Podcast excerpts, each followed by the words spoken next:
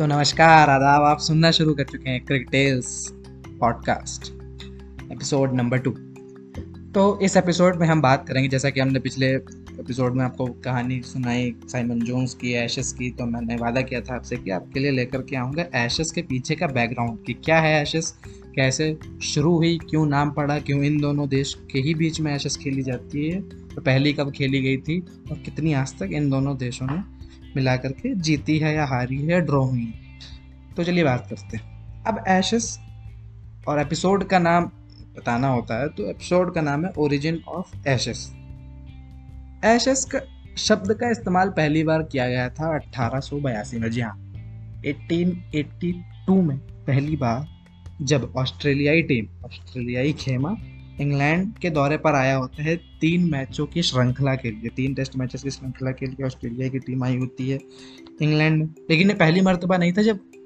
आई थी ऑस्ट्रेलिया की team England के दौरे पर पहली मरतबा था अट्ठारह में कर, करीबन इससे पाँच साल पहले।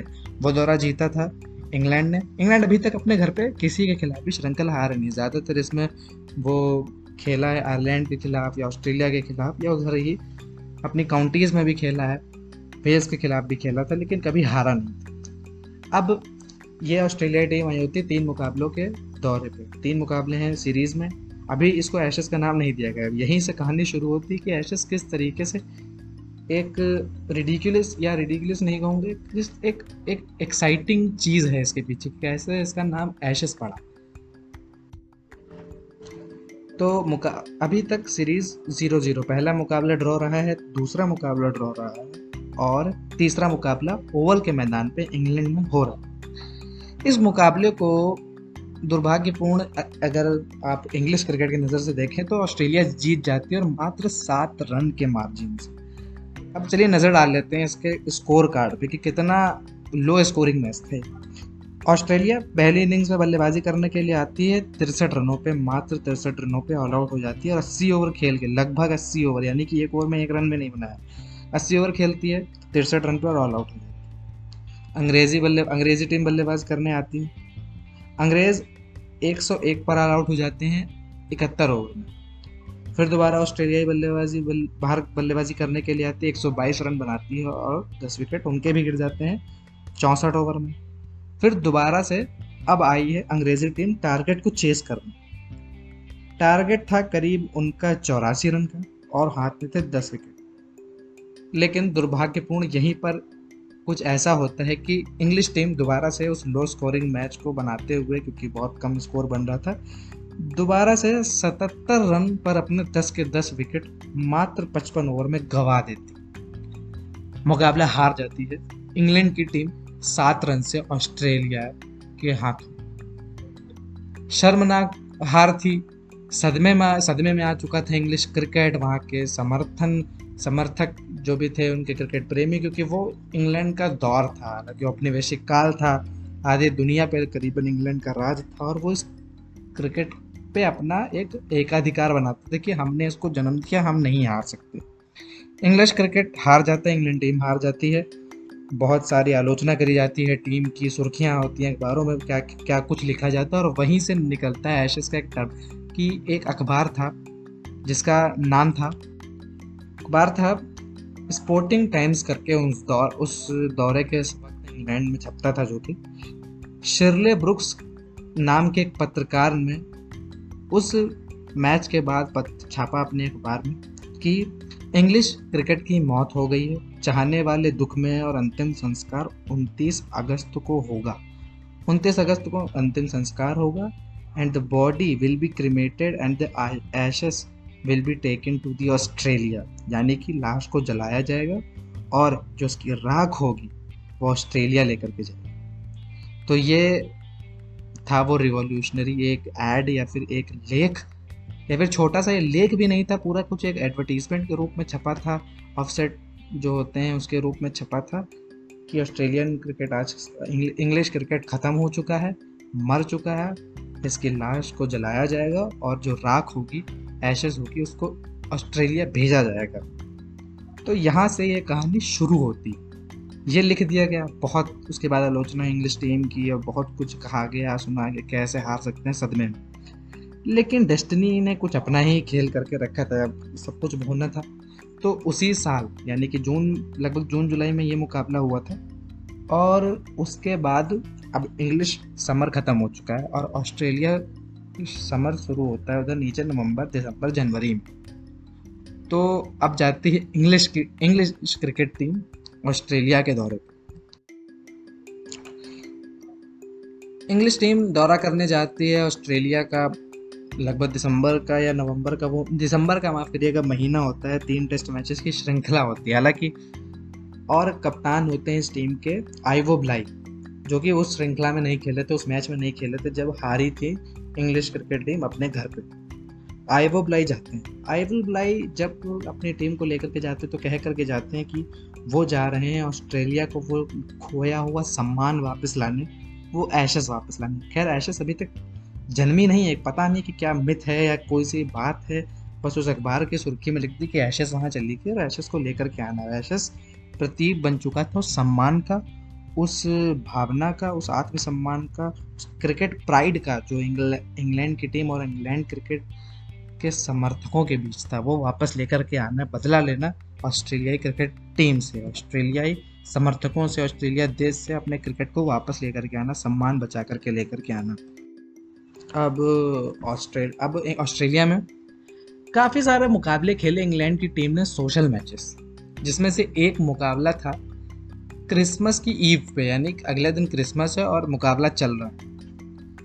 इस मुकाबले को बड़े मार्जिन से, बड़ी बेहतरीन तरीके से आई बुबलाई बल्लेबाज कर, बल्लेबाजी करते हैं इस मुकाबले में इंग्लैंड की टीम की तरफ़ से और ऑस्ट्रेलियाई टीम से ये मुकाबला जीत जाते हैं। माफ़ करिएगा, जीत जाते हैं। माफ़ क्यों करिएगा? ध्यान दीजिएगा कि ये मुकाबला ऑस्ट्रेलिया से इंग्लैंड जीत जाता है। और इसके बाद शुरू, इसके बाद अब वहाँ पे एशेस अभी कुछ पता नहीं कि एशेस क्या है, क्यों एशेस है। अभी एशेस सिर्फ़ नाम है। अभी एशेस एशेस बनी नहीं। इसके बाद आईवो ब्लाई जो कप्तान होते हैं, उस इंग्लिश टीम के जो कि जीतते हैं, बेहतरीन बल्लेबाजी करते हैं, वो मिलते हैं। अपनी फ्यूचर में होने वाली वाइफ या फिर एक ऑस्ट्रेलियन नागरिक फ्लोरेंस मर्फी से।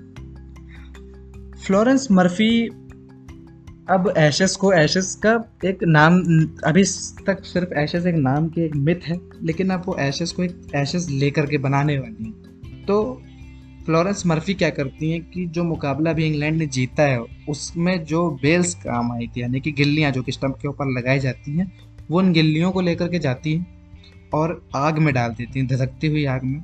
और फिर जो उसकी राख बचती है, उस राख को वो एक परफ्यूम के एक छोटे से कांच के कप में डालती हैं। एक, और फिर वो ला करके आईवो ब्लाई को सम्मान के रूप में, क्योंकि वो बोल के रहे थे कि मैं सम्मान लेने जा रहा हूँ एशेस लेने जा रहा हूँ, और उसके प्रतीक के रूप में उन, उस एशेस को देती है, उस छोटे से कप में। लोग समझ नहीं पाते कि इसके अंदर क्या कोई परफ्यूम हो सकता है, कुछ हो सकता है, लेकिन वो थी उन दो गिल्लियों की राख, यानी कि एशेस उस कप में। आइवो ब्लाई कप टीम के साथ वापस लौटते हैं और लौटते हैं मर्फी के साथ, जिनके साथ आगे चल के उनकी शादी होती है। वो लौट करके आते हैं, उनका बेहतरीन रूप से सम्मान किया जाता है, उनका स्वागत किया जाता है इंग्लैंड में, लंदन में, वो जब उनका जहाज़ पहुँचता है। तो अब 1927 तक वो जो कप होता है, वो मर्फी के घर पे रहता है। मर्फी और ब्लाई के घर पे रहता है। एक प्रतीक के रूप में कि भाई वो गए थे और जीत करके लेकर के आए थे। अब 1927 में जब निधन हुआ आइवो ब्लाई का तो उनकी पत्नी मर्फी ने ये जो कप था एशेस का, उसको एम को देने का फैसला किया और उसके म्यूज़ियम में रखवाने का फैसला किया, जो कि आज तक एम म्यूज़ियम, जो कि लॉर्ड्स के मैदान में है, वहाँ पर ये कप रखा हुआ। उसके बाद उसके बाद 1980 के दशक में 1980 के बाद के दशक में, England and cricket, England and Wales cricket board ने एक, ये प्रस्ताव रखा कि अब हम इस सीरीज़ को, जो कि इंग्लैंड और ऑस्ट्रेलिया के बीच में सीरीज़ होती है, पाँच टेस्ट मैचेस की, इसको एशेस का नाम देंगे। अब वो जो जिस एक कप था ना, छोटा सा, बहुत छोटा सा कप है, आपने देखा होगा कभी तस्वीरों में, उस कप को तो नहीं उन्होंने ट्रॉफी बनाई उस कप के एक बड़े आकार में क्रिस्टल की ट्रॉफी बनाई।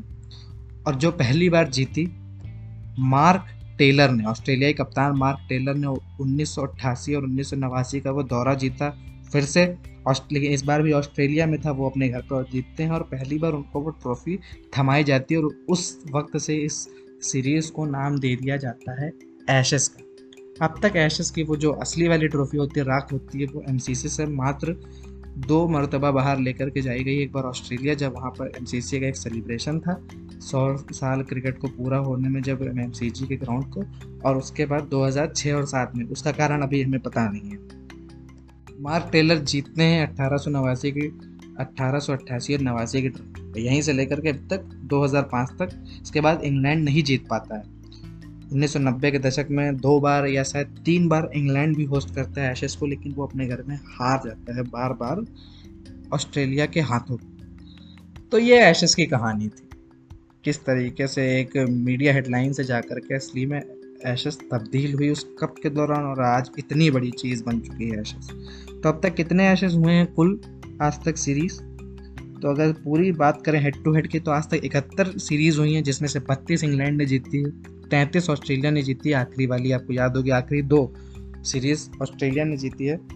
2019 की वो यादगार एशेज सीरीज़ वो भी बड़ी कमाल की एशेज सीरीज़ थी, उसके बारे में या ढूंढ के देखिए, एक क्रिकेट एक वेब सीरीज़ है प्राइम पर। उसका नाम है दी उसका नाम है टेस्ट, ऑस्ट्रेलिया का किस तरीके से वो सैंडल, वो क्या, सैंड पर गेट के बाहर निकल के आते हैं, किस तरीके से सीरीज़ में वापसी करते हैं, वो भी अपने आप में एक कहानी है। तो और छः सीरीज़ ड्रॉ भी रही हैं तो तैंतीस जीती हैं, ऑस्ट्रेलिया ने बत्तीस जीती, इंग्लैंड ने, और छः ड्रॉ हुई और इकहत्तर कुल हुई और इस साल भी होने जा रही है अभी। दिसंबर में ऑस्ट्रेलिया दोबारा से होस्ट करेगा, और प्रोबेबल कैंडिडेट बनेगा। तो ये कहानी है एशेस की, उम्मीद है आपको पसंद आई होगी। अगर पसंद आई है तो अपने दोस्तों के साथ शेयर भी करें और सुनने के लिए धन्यवाद।